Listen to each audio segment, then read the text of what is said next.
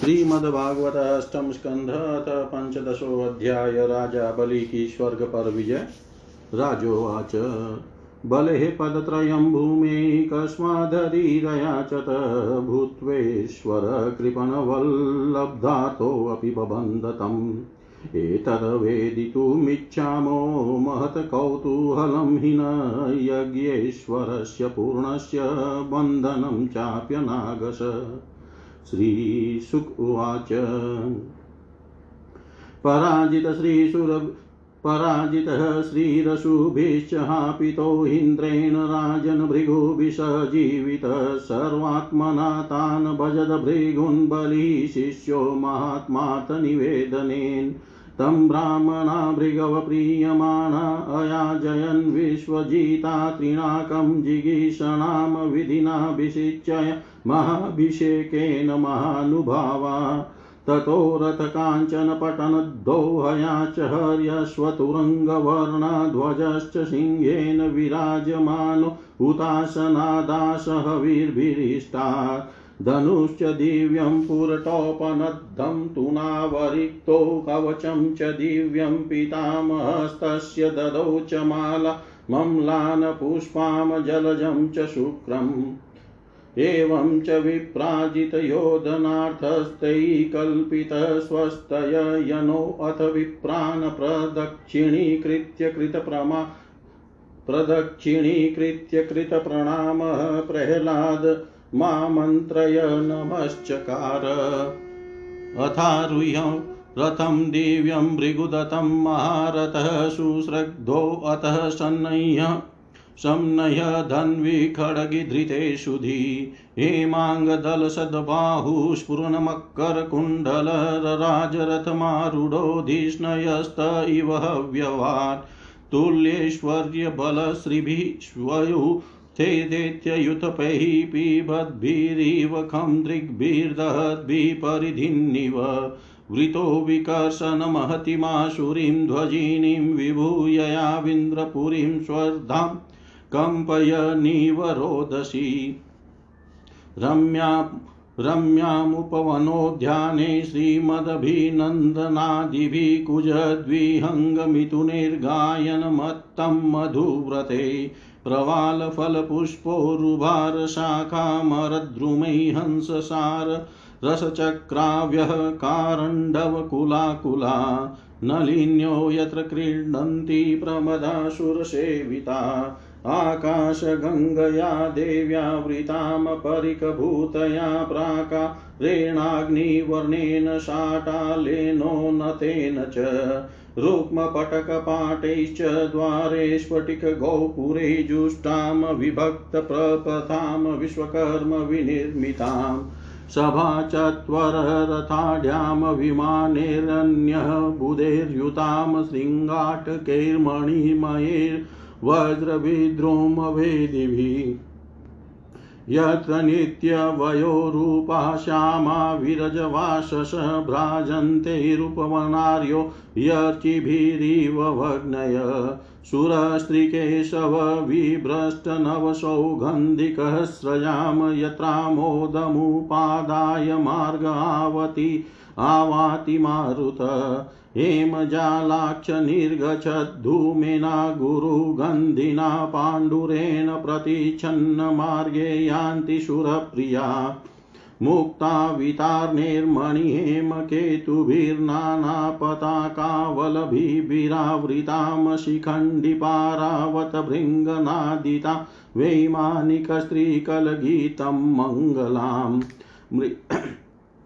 मृदङ्गशङ्कानकदुन्दुभिष्वनैः शतालवीणामुरजष्टिवेणुभिः नित्यैश्वाद्यैरुपदेवगीतकैर्मनोरमां स्वप्रभयाजितप्रभां यां न व्रजन्त्यधर्मिष्ठा खलाभूतद्रुहा शठा भूतद्रुहः शठामानिनः कामिनो लुब्धा एभिर्हीना व्रजन्ति यत् तां देवधानीं सवरुति निपतिर्बहिः समन्तादरुरुधै प्रीतन्यया आचार्यदत्तं जलजं महाश्वनं दद्मौ प्रयुञ्जन् भयमिन्द्रयोषिताम् मघवास्तमभिप्रेत्य बलै परममुद्यमं सर्वदेव गणोपेतो गुरुमेतद्दुवाच। भगवन्नुद्यमो भूयान् बलेर्न पूर्ववैरिण अविश्रय्यमीमं मन्ये केनाशितेजसोर्जित नैनं कश्चित् कुतो वापि प्रतिव्योढुमधीश्वर पिबन्नीव मुखेनेदं लिहनीव दिशो दश दहनीव दिशो दृग्भिः संवर्ताग्निरिवोत्थितः ब्रूहि कारणमेतस्य दुर्धस्त्वस्य मद्रिपो ओजसो बलं तेजो यत एतत्समुद्यम गुरुरुवाच, जानामि भगवञ्चत्रोरुणतरे तेरस्य कारणं शिष्यायोपभृन्तं तेजो भृगुभिब्रह्मवादिभिः भवद्विधो भगवान् वापि वजयित्वेश्वरं हरिं नाश्य शक्तः पुरः स्थातुं कृतान्तस्य यथा जना तस्मानिलयमुत्सृज्य यूयं सर्वे त्रिविष्टपं यातकालं प्रतीक्षन्तो यतशत्रोर्विपर्यय। एष विप्रबलोर्दर्कः सम्प्रत्युर्जितविक्रमः तेषामेवापमानेन सानुबन्धो विनक्ष्यति एवं सुमन्त्रितार्थास्ते गुरुनार्थानुदर्शिना हित्वा त्रिविष्टपम् जग्मुर्गीर्वाणा कामरूपिण देवेष्वथ निलिनेषु बलिर्विरोचन पुरीं देवधानीमधिष्ठाय वशं नित्यै जगत्त्रयम् तं विश्वजैनं शिष्यं भृगवशिष्यवत्सलः शतेन मया जयन्। ततस्तदनुभावेन भुवनत्रयविश्रुतां कीर्तिं दिक्षु वितन्वानः सरेज उडुराडिव। बुभुजे च श्रियं स्वर्धाम द्विजदेवोपलम्बितां कृतकृत्यमिवात्मानं मन्यमानो महामना। कृतकृत्यमिवात्मानं मन्यमानो महामना। राजा परीक्षित ने पूछा भगवान श्री हरि स्वयं ही सबके स्वामी हैं। फिर उन्होंने दीनहीन की भांति राजा बलि से तीन पग पृथ्वी क्यों मांगी? तथा जो कुछ वे चाहते थे वह मिल जाने पर भी उन्होंने बलि को बांधा क्यों? मेरे हृदय में इस बात का बड़ा कौतूहल है कि स्वयं परिपूर्ण यज्ञेश्वर भगवान के द्वारा याचना और निरअपराध का बंधन, ये दोनों ही कैसे संभव हुए, हम लोग यह जानना चाहते हैं। श्री सुखदेव जी ने कहा परीक्षित जब इंद्र ने बलि को पराजित करके उनकी संपत्ति छीन ली और उनके प्राण भी ले लिए तब भृगुनंदन शुक्राचार्य ने उन्हें अपनी संजीवनी विद्या से जीवित कर दिया। इस पर शुक्राचार्य जी के शिष्य महात्मा बलि ने अपना सर्वस्व उनके चरणों पर चढ़ा दिया और वे तन मन से गुरु जी के साथ ही समस्त भृगुवंशी ब्राह्मणों की सेवा करने लगे। इससे प्रभावशाली भृगुवंशी ब्राह्मण उन पर बहुत प्रसन्न हुए। उन्होंने स्वर्ग पर विजय प्राप्त करने की इच्छा वाले बलि का महाभिषेक की विधि से अभिषेक करके उनसे विश्वजीत नाम का यज्ञ करवा, कराया। यज्ञ की विधि से हविष्यों के द्वारा जब अग्नि देवता की पूजा की गई, तब यज्ञ कुंड में से सोने की चद्दर से मड़ा हुआ एक बड़ा सुंदर रथ निकला। फिर इंद्र के घोड़ों जैसे हरे रंग के घोड़े और सिंह के चिन्ह से युक्त रथ पर लगाने की ध्वजा निकली। साथ ही सोने के पत्र से मढ़ा हुआ दिव्य धनुष कभी खाली न होने वाले दो अक्षय तरकस और दिव्य कवच भी प्रकट हुए। दादा प्रहलाद जी ने उन्हें एक ऐसी माला दी जिसके फूल कभी कुमहलाते न थे तथा शुक्राचार्य ने एक शंख दिया। इस प्रकार ब्राह्मणों की कृपा से युद्ध की सामग्री प्राप्त करके उनके द्वारा स्वस्ति वाचन हो जाने पर राजा बलि ने उन ब्राह्मणों की प्रदक्षिणा की और नमस्कार किया। इसके बाद उन्होंने प्रहलाद जी से संभाषण करके उनके चरणों में नमस्कार किया। फिर वे भृगुवंशी ब्राह्मणों के दिए हुए दिव्य रथ पर सवार हुए। जब महारथी राजा बलि ने कवच धारण कर धनुष, तलवार, तर्कस आदि शस्त्र ग्रहण कर लिए और दादा की दी हुई सुंदर माला धारण कर ली तब उनकी बड़ी शोभा हुई। उनकी भुजाओं में सोने के बाजू बंद और कानों में मकराकृति कुंडल जगमगा रहे थे। उनके कारण रथ पर बैठे हुए वे ऐसे सुशोभित हो रहे थे, मानो अग्नि कुंड में अग्नि प्रज्वलित हो रही हो। उनके साथ उन्हीं के समान ऐश्वर्य, बल और विभूति वाले दैत्य सेनापति अपनी अपनी सेना लेकर हो लिए। ऐसा जान पड़ता था, मानो कि वे आकाश को पी जाएँगे और अपने क्रोध भरे प्रज्वलित नेत्रों से समस्त दिशाओं को चित्तिज को भस्म कर डालेंगे। राजा बलि ने इस बहुत बड़ी आसुरी सेना को लेकर उसका युद्ध के ढंग से संचालन किया, तथा आकाश और अंतरिक्ष को कंपाते हुए सकल ऐश्वर्यों से परिपूर्ण इंद्रपुरी अमरावती पर चढ़ाई की। देवताओं की राजधानी अमरावती में बड़े सुंदर सुंदर नंदनवन आदि उद्यान और उपवन हैं। उन उद्यानों और उपवनों में पक्षियों के जोड़े चहकते रहते हैं। मधुलोभी भोरे मतवाले होकर गुनगुनाते रहते हैं। लाल लाल नए नए पत्तों फलों और पुष्पों से कल्प वृक्षों की शाखाएँ लदी रहती है। वहाँ के सरोवरों में हंस, सारस, चकवे और बतखों की भीड़ लगी रहती है। उन्हीं में देवताओं के द्वारा सम्मानित देवांगनाएँ जल क्रीड़ा करती रहती है। ज्योतिर्मय आकाश गंगा ने खाई की भांति अमरावती को चारों ओर से घेर रखा है।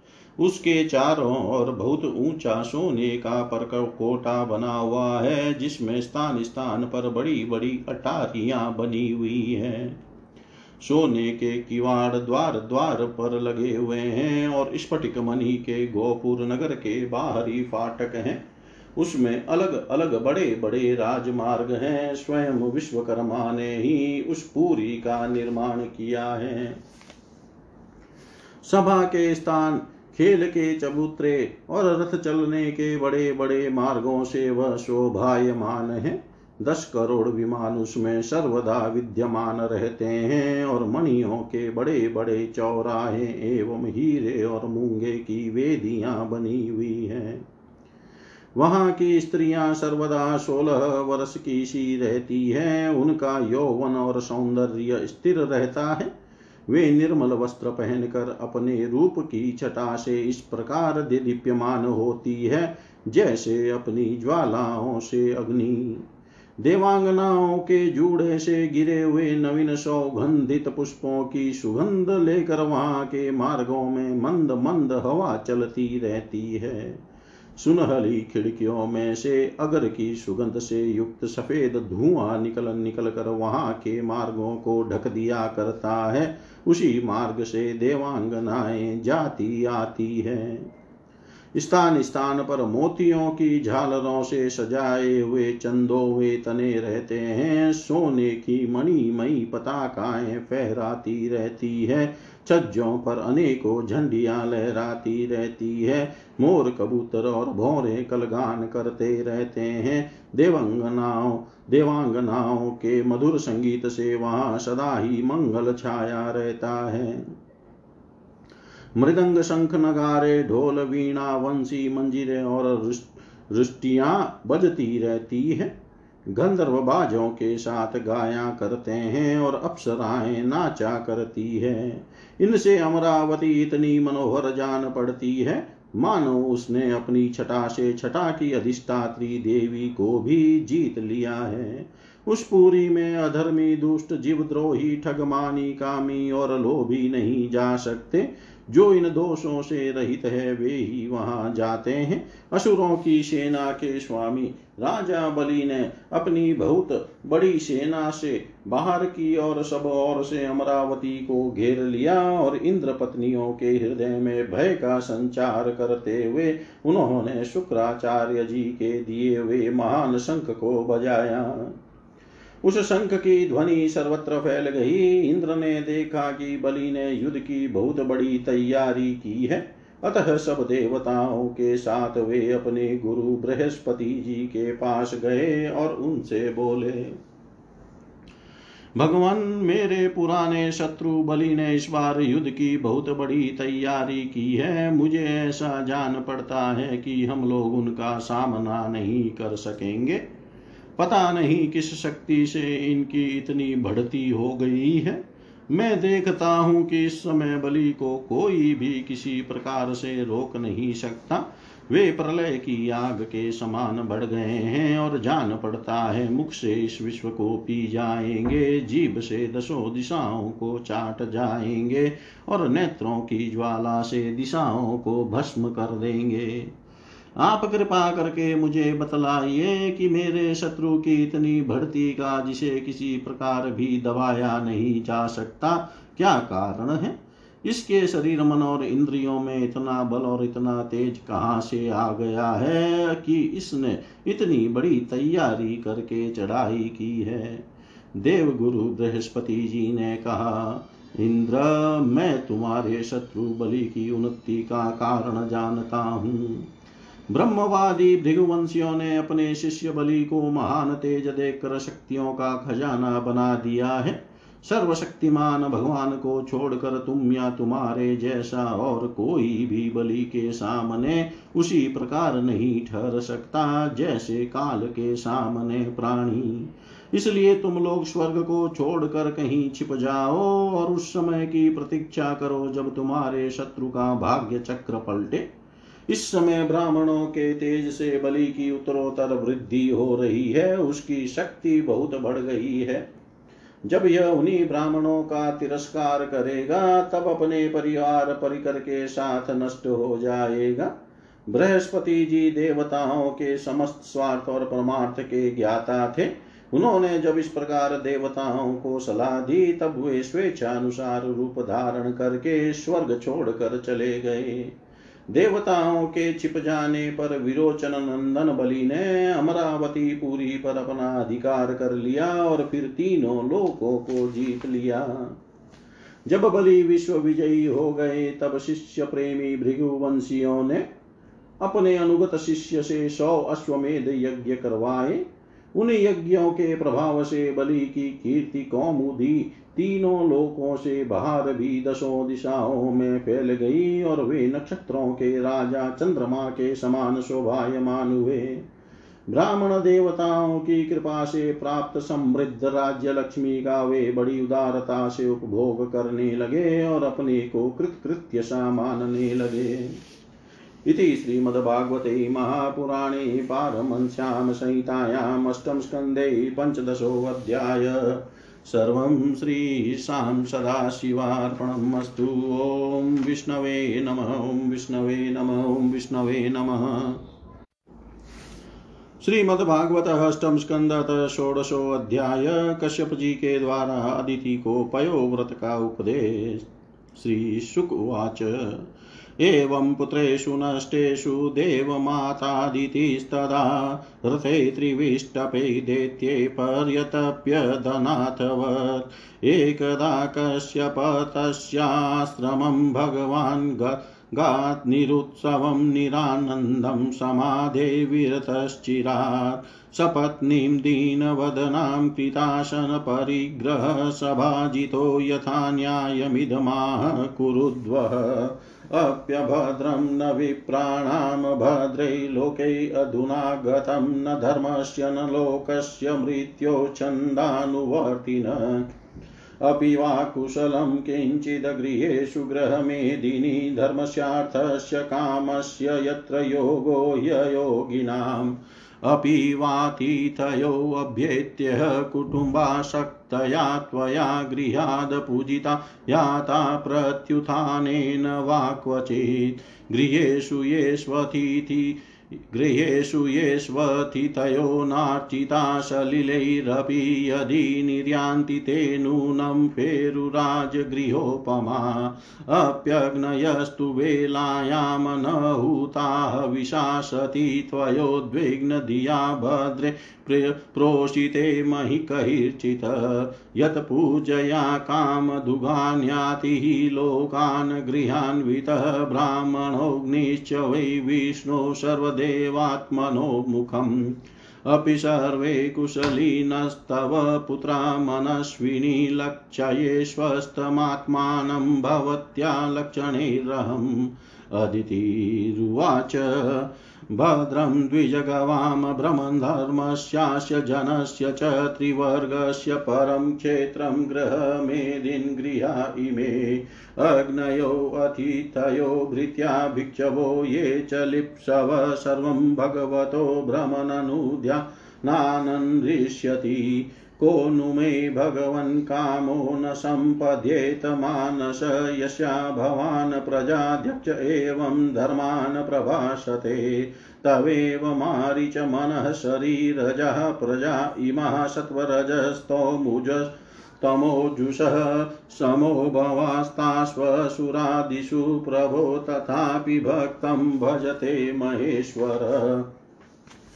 तस्मादिश भजन्त्या मे श्रेयश्चिन्तय सुव्रतहर्तश्रियो हृतस्थानान् सपत्नैः पाहि न प्रभो परेर्विवासिता साहम् अग्नाव्यसंसागरैश्वर्यश्रीर्यशः स्थानं हृतानि प्रबलैर्मम यथा तानि पुनः साधो प्रपद्यैरनममात्मजा तथा विधेहि कल्याणं धिया कल्याणकृतम् श्रीशुक उवाच एवं एवम्भ्यर्थितोऽदित्याकस्तामाः स्मयन्निव अहो मायाबलं, विष्णोः स्नेहबदमिदं जगत्। क्व देहो भौतिको नात्मा, क्व चात्मा प्रकृते पर कस्य के पतिपुत्राद्या मोह एव हि कारणम्।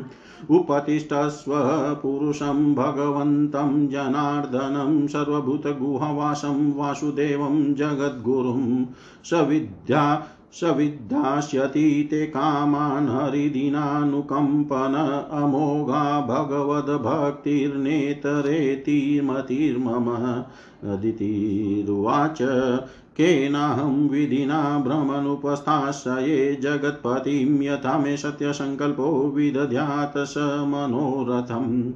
आदिश त्वं द्विजश्रेष्ठविधिं तदुपधावनम्। आशु तुष्यति मे देवसिदन्त्यया सह पुत्रके। कश्यप उवाच एतन्मे भगवान् पृष्ठप्रजाकामस्य पद्मज यदा ते प्रवक्ष्यामि व्रतं केशवतोषणम्। फाल्गुणश्यामले पक्षे द्वादशां पयोव्रतः अर्चयेदरविन्दाख्यं भक्त्या परमयान्वितः। शिनिवाल्यां मृदा लिप्य स्नायात् क्रोडविधिर्नया यदि लभ्येत वै स्रोतस्येतं मन्त्रमुदीरयेत्। त्वं देव्यादिवराहेण रसायाः स्थानमिच्छता उदधृतासि नमस्तुभ्यं पापमानं मे प्राण। प्रणाशय। निवतित्यात्मनियमो देवमर्चेत् समाहित। आचार्यां स्तण्डिलै सूर्यै जलैवग्नौ गुरावपि। नमस्तुभ्यं भगवते पुरुषाय महीयसे सर्वभूतनिवासाय वासुदेवाय साक्षिणे। नमो अव्यक्ताय सूक्ष्माय प्रधानपुरुषाय च चतुर्विशन्दगुणज्ञाय गुणसङ्ख्यान हेतवे नमो द्विशीर्ष्णे त्रिपदे चतुःशृङ्गाय तन्तवे सप्तहस्ताय यज्ञाय त्रयीविद्यात्मने नमः। नमः शिवाय रुद्राय, नमः शक्तिधराय च सर्वविद्याधिपतये भूतानां पतये नमः। नमो हिरण्यगर्भाय प्राणाय जगदात्मने योगेश्वर शरीराय नमस्ते योगहेतवे। नमस्त आदिदेवाय साक्षिभूताय ते नम। नारायणाय ऋषयै नराय हर्यै नमः। नमो मरकतश्याम वपुषे अधिगतश्रियै केशवाय नमस्तुभ्यं। नमस्ते पीतवाससे त्वं सर्ववरदः पुंसां वरेण्यवरदः सभ। अतस्ते श्रेयसे धीरा पादरेणुमुपासते अन्ववर्तन्त यमदेवः श्रीश्च तत्पादपद्मयो स्पृहयन्त इव मोदं भगवान् मे प्रसीदताम्। एतैर्मन्त्रैऋषिकेशमावाहन् पुरुष्कृतम् अर्चयेत् श्रद्धया युक्तः पाद्योपस्पर्शनादिभिः। अचित्वा गन्धमाल्यादै पयसा स्नपयेद्विभुं वस्त्रोपवीता। भरणपाद्योपस्पर्शनेस्ततः गन्धधूपादिभिश्चार्चेद द्वादशाक्षरविद्यया। श्रितं पयसि नैवेद्यं शाल्यनं विभवै सति संसर् ससर्पिषगुणं दत्त्वा जूयानमूलविद्यया निवेदितं तद्भक्ताय ददाद भुञ्जितवा स्वयं दत्त्वा च मनमर्चित्वा ताम्बूलं च निवेदयेत्। जपेदष्टोत्तरशतं स्तुभितस्तुतिभिः प्रभुं कृत्वा प्रदक्षिणं भूमौ प्रणमेद दण्डवन्मुदा। कृत्वा शिरसि तचेषां देवमुद्वासयेत्तत द्वयवरान् भोजयेद् विप्रान् पायसेन यथोचितम्। भुञ्जिततेरनुज्ञातशेषं श्रेष्ठसभाजितै ब्रह्मचार्य तत्रात्र्यां स्वभूतै प्रथमै हनि। स्नातशुचिर्यथोक्तेन विधिना सुसमाहितपयसा स्नापयित्वा चेद् यावद्व्रतसमापनं पयोभक्षो व्रतमिदं चरेद विष्णवर्चनाधृतः पूर्ववज्जुयादग्निं ब्राह्मणाश्चापि भोजयेत्। एवं त्वहरः कुर्याद् द्वादशाहं पयोव्रत हरिराराधनं होम महरणं द्विजतर्पणं प्रतिपदिन्नमार, नमारभ्य यावच्छुक्लत्रयोदशी ब्रह्मचर्यमदः स्वप्नं स्नानं त्रिशवनं चरेत् वजयेद सदालापं भोगानुचावचास्तथा अहिस्र सर्वभूतानां वासुदेवपरायण त्रयोदश्यामतो विष्णोः स्नपनं पञ्चकैर्विभो कार्ये शास्त्रदृष्टेन विधिना विधिको विधे। पूजां च महतीं कुर्याद् वित्तसाठ्य विवर्जितः चरुं निरूप्य पयसि शिपिविष्टाय विष्णवे। श्रितेन तेन पुरुषं यजेत सुसमाहित चातिगुणवदध्यात् पुरुषतुष्टिदम्। आचार्यं ज्ञानसम्पन्नं वस्त्राभरण भरणधेनुभितोषये धृत्विजश्चेव तद्विद्याराधनं हरे। भोजयेद तान् गुणवता सदनेन शुचिस्मितैः अन्याश्च ब्राह्मणान् शक्त्या ये च तत्र समगता। दक्षिणां गुरुवै दद्याधृत्व द्विग्वयश्च यथार्हत अनाद्येनाश्वपावकाश्च प्रीणयेत समुपागतान्। भुक्तवत्सु च सर्वेषु दीनान्धकृपणेषु च विष्णोस्तत्प्रीणनं विद्वान् भुञ्जितसह बन्धुभिः नृत्यवादित्रगीतैश्च स्तुतिभिः स्वस्तिवाचकैः कारयेतत् कथाभिः च पूजां भगवतोऽन्वहम् एतत्पयो व्रतं नाम पुरुषाराधनं परं पितामहे नाभिहितं मया ते समुदाहृतम्। त्वं चानेन महाभागे सम्यक् चीर्णेन केशवम् आत्मना शुद्धभावेन नियतात्मा भजाव्ययम्।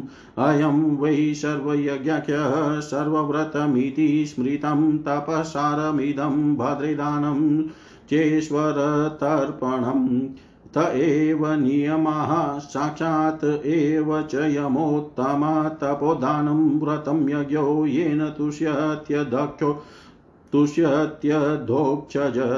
तस्मादेदत् तस्मादेतद्व्रतं भद्रै प्रियता श्रद्धया चर भगवान् परितुष्टस्ते वरणासु विधास्यति। भगवान् परितुष्टस्ते वरणासु विधास्यति। श्री सुखदेव जी कहते हैं, परीक्षित। जब देवता इस प्रकार भाग कर छिप गए और दैत्यों ने स्वर्ग पर अधिकार कर लिया, तब देव माता अदिति को बड़ा दुख हुआ, वे अनाथ सी हो गई। एक बार बहुत दिनों के बाद जब परम प्रभावशाली कश्यप मुनि की समाधि टूटी, तब वे अदिति के आश्रम पर आए। उन्होंने देखा कि न तो वहाँ सुख शांति है और न किसी प्रकार का उत्साह या सजावट ही। परीक्षित जब वे वहाँ जाकर आसन पर बैठ गए और अदिति ने विधि पूर्वक उनका सत्कार कर लिया, तब वे अपनी पत्नी अदिति से जिसके चेहरे पर बड़ी उदासी छाई हुई थी, बोले, कल्याणी, इस समय संसार में ब्राह्मणों पर कोई विपत्ति तो नहीं आई है।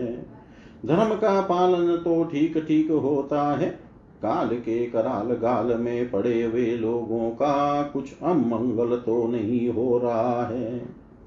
प्रिय गृहस्थाश्रम तो जो लोग योग नहीं कर सकते, उन्हें भी योग का फल देने वाला है। इस गृहस्थाश्रम में रहकर धर्म, अर्थ और काम के सेवन में किसी प्रकार का विघ्न तो नहीं हो रहा है। यह भी संभव है कि तुम कुटुंब के भरण पोषण में व्यग्र रही हो, अतिथि आए हो और तुमसे बिना सम्मान पाए ही लौट गए हो। तुम खड़ी होकर उनका सत्कार करने में भी असमर्थ रही हो, इसी से तो तुम उदास नहीं हो रही हो। जिन घरों में आए हुए अतिथि का जल से भी सत्कार नहीं किया जाता और वे ऐसे ही लौट जाते हैं, वे घर अवश्य ही गीदड़ों के घर के समान है। प्रिय, संभव है मेरे बाहर चले जाने पर कभी तुम्हारा चित उद्विग्न रहा हो और समय पर तुमने भविष्य में, अग्नियों में हवन न किया हो। सर्वदेवमय भगवान के मुख है ब्राह्मण और अग्नि, गृहस्थ पुरुष यदि इन दोनों की पूजा करता है तो उसे उन लोकों की प्राप्ति होती है जो समस्त कामनाओं को पूर्ण करने वाले हैं। प्रिय, तुम तो सर्वदा प्रसन्न रहती हो, परंतु तुम्हारे बहुत से लक्षणों से मैं देख रहा हूँ कि इस समय तुम्हारा चित अस्वस्थ है, तुम्हारे सब लड़के तो कुशल मंगल से है न। अदिति ने कहा, भगवान, ब्राह्मण गौ धर्म और आपकी दासी सब सकुशल है। मेरे स्वामी, यह गृहस्थ आश्रम ही अर्थ धर्म और काम की साधना में परम सहायक है। प्रभो, आपके निरंतर स्मरण और कल्याण कामना से अग्नि अतिथि, सेवक, भिक्षुक और दूसरे याचकों का भी मैंने तिरस्कार नहीं किया है। भगवान जब आप जैसे प्रजापति मुझे इस प्रकार धर्म पालन का उपदेश करते हैं, तब भला मेरे मन की ऐसी कौन सी कामना है जो पूरी न हो जाए? आर्यपुत्र, समस्त प्रजा व चाहे सत्व गुणी रजो गुणी या तमो गुणी हो, आपकी संतान है। कुछ आपके संकल्प से उत्पन्न हुए हैं और कुछ शरीर से भगवान इसमें संदेह नहीं कि आप सब संतानों के प्रति चाहे असुर हो या देवता, एक सा भाव रखते हैं। सम है, तथापि स्वयं परमेश्वर भी अपने भक्तों की अभिलाषा पूर्ण किया करते हैं। मेरे स्वामी, मैं आपकी दासी हूँ। आप मेरी भलाई के संबंध में विचार कीजिए। मर्यादा पालक प्रभो शत्रुओं ने हमारी संपत्ति और रहने का स्थान तक छीन लिया है। आप हमारी रक्षा कीजिए। बलवान दैत्य ने मेरे ऐश्वर्य से, मेरे ऐश्वर्य धन यश और पद छीन लिए हैं तथा हमें घर से बाहर निकाल दिया है। इस प्रकार मैं दुख के समुद्र में डूब रही हूँ। आपसे बढ़कर हमारी भलाई करने वाला और कोई नहीं है। इसलिए मेरे हितेशी स्वामी, आप सोच विचार कर अपने संकल्प से ही मेरे कल्याण का कोई ऐसा उपाय कीजिए, जिससे कि मेरे पुत्रों को वे वस्तुएँ फिर से प्राप्त हो जाए। श्री सुखदेव जी कहते हैं, इस प्रकार अदिति ने जब कश्यप जी से प्रार्थना की, तब वे कुछ विस्मित से होकर बोले बड़े आश्चर्य की बात है। भगवान की माया भी कैसी प्रबल है। यह सारा जगत स्नेह की रज्जु से बंधा हुआ है। कहाँ यह पंचभूतों से बना हुआ अनात्मा शरीर और कहाँ प्रकृति से परे आत्मा? न किसी का कोई पति है, न पुत्र है और न तो संबंधी है। मोही मनुष्य को नचा रहा है। प्रिय तुम संपूर्ण प्राणियों के हृदय में विराजमान अपने भक्तों के दुख मिटाने वाले जगत गुरु भगवान वासुदेव की आराधना करो। वे बड़े दीन दयालु हैं। अवश्य ही श्री हरि तुम्हारी कामनाएँ पूर्ण करेंगे। मेरा यह दृढ़ निश्चय है कि भगवान की भक्ति कभी व्यर्थ नहीं होती। इसके सिवा कोई दूसरा उपाय नहीं है। अदिति ने पूछा, भगवान, मैं जगदीश्वर भगवान की आराधना किस प्रकार करूँ, जिससे वे सत्य संकल्प प्रभु मेरा मनोरथ पूर्ण करें? पतिदेव, मैं अपने पुत्रों के साथ बहुत ही दुख भोग रही हूँ, जिससे वे शीघ्र ही मुझ पर प्रसन्न हो जाएँ, उनकी आराधना की वही विधि मुझे बतलाइए। कश्यप जी ने कहा, देवी, जब मुझे संतान की कामना हुई थी, तब मैंने भगवान ब्रह्मा जी से यही बात पूछी थी। उन्होंने मुझे भगवान को प्रसन्न करने वाले जिस व्रत का उपदेश किया था, वही मैं तुम्हें बतलाता हूँ। फाल्गुन के शुक्ल पक्ष में बारह दिन तक केवल दूध पीकर रहे और परम भक्ति से भगवान कमल नयन की पूजा करे। अमावस्या के दिन यदि मिल सके तो सुअर की खोदी हुई मिट्टी से अपना शरीर मलकर नदी में स्नान करे। उस समय यह मंत्र पढ़ना चाहिए। हे देवी, प्राणियों को स्थान देने की इच्छा से वराह भगवान ने रसातल से तुम्हारा उद्धार किया था। तुम्हें मेरा नमस्कार है। तुम मेरे पापों को नष्ट कर दो। इसके बाद अपने नित्य और नैमितिक नियमों को पूरा करके एकाग्रचित से मूर्ति, वेदी, सूर्य, जल, अग्नि और गुरुदेव के रूप में भगवान की पूजा करे और इस प्रकार स्तुति करे। प्रभो, आप सर्वशक्तिमान हैं, अंतर्यामी और आराधनीय हैं, समस्त प्राणी आप में और आप समस्त प्राणियों में निवास करते हैं, इसी से आपको वासुदेव कहते हैं। आप समस्त चराचर जगत और उसके कारण के भी साक्षी हैं।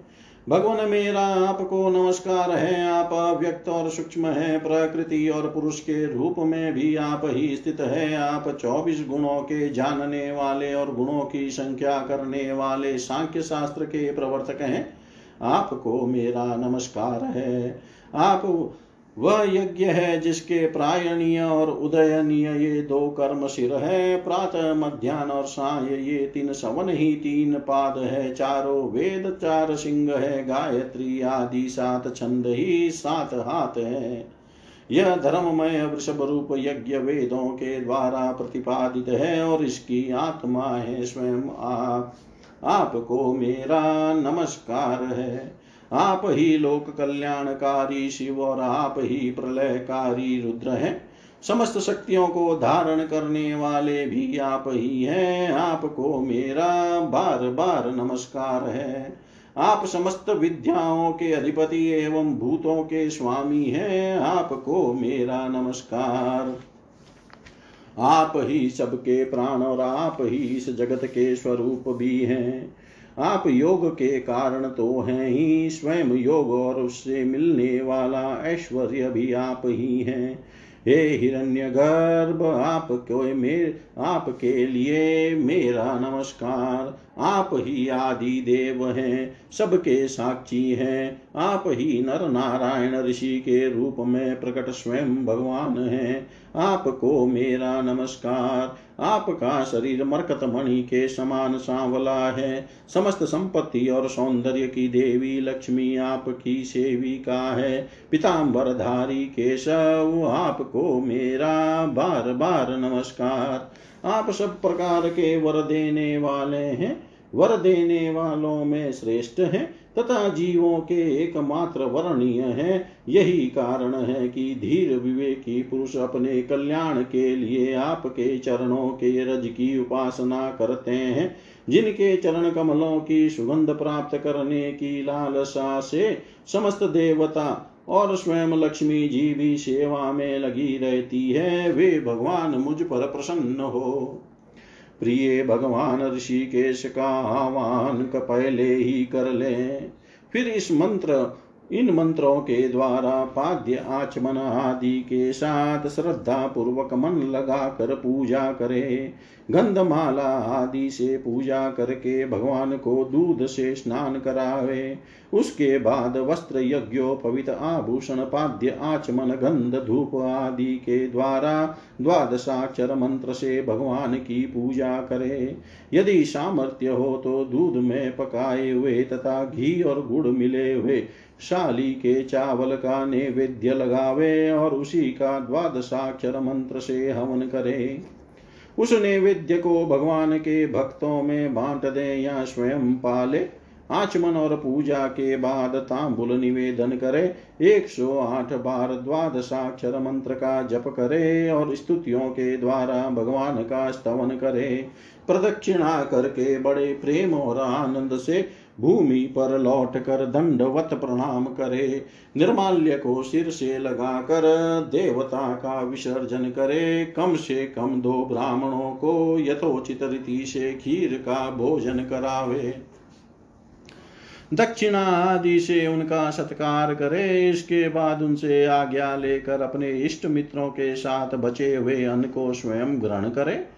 उस दिन ब्रह्मचर्य से रहे और दूसरे दिन प्रातः काल ही स्नान आदि करके पवित्रता पूर्वक, पूर्वोक्त विधि से एकाग्र होकर भगवान की पूजा करे। इस प्रकार जब तक व्रत समाप्त न हो, तब तक दूध से स्नान कराकर प्रतिदिन भगवान की पूजा करे। भगवान की पूजा में आदर बुद्धि रखते हुए केवल पयोव्रती रहकर यह व्रत करना चाहिए। पूर्ववत प्रतिदिन हवन और ब्राह्मण भोजन भी कराना चाहिए। इस प्रकार पयोव्रती रहकर बारह दिन तक प्रतिदिन भगवान की आराधना, होम और पूजा करे तथा ब्राह्मण भोजन कराता रहे। फाल्गुन शुक्ल प्रतिपदा से लेकर त्रयोदशी पर्यंत ब्रह्मचर्य से रहे, पृथ्वी पर शयन करे और तीनों समय स्नान करे। झूठ न बोले, पापियों से बात न करे, पाप की बात न करे, छोटे बड़े सब प्रकार के भोगों का त्याग कर दे। किसी भी प्राणी को किसी प्रकार से कष्ट न पहुँचाए, भगवान की आराधना में लगा ही रहे। त्रयोदशी के दिन। विधि जानने वाले ब्राह्मणों के द्वारा शास्त्रोक्त विधि से भगवान विष्णु को पंचामृत स्नान करावे। उस दिन धन का संकोच छोड़कर भगवान की बहुत बड़ी पूजा करनी चाहिए और दूध में चरु खीर पकाकर विष्णु भगवान को अर्पित करना चाहिए। अत्यंत एकाग्रचित से उसी पकाए हुए चरु के द्वारा भगवान का यजन करना चाहिए और उनको प्रसन्न करने वाला गुण युक्त तथा स्वादिष्ट नैवेद्य अर्पण करना चाहिए। इसके बाद ज्ञान संपन्न आचार्य और ऋत्विजों को वस्त्र आभूषण और गौ आदि देकर संतुष्ट करना चाहिए। प्रिय, इसे भी भगवान की ही आराधना समझो। इसे भी भगवान की ही आराधना समझो। प्रिय आचार्य और ऋत्विजों को शुद्ध सात्विक और गुण युक्त भोजन कराना ही चाहिए। दूसरे ब्राह्मण और आए हुए अतिथियों को भी अपनी शक्ति के अनुसार भोजन कराना चाहिए।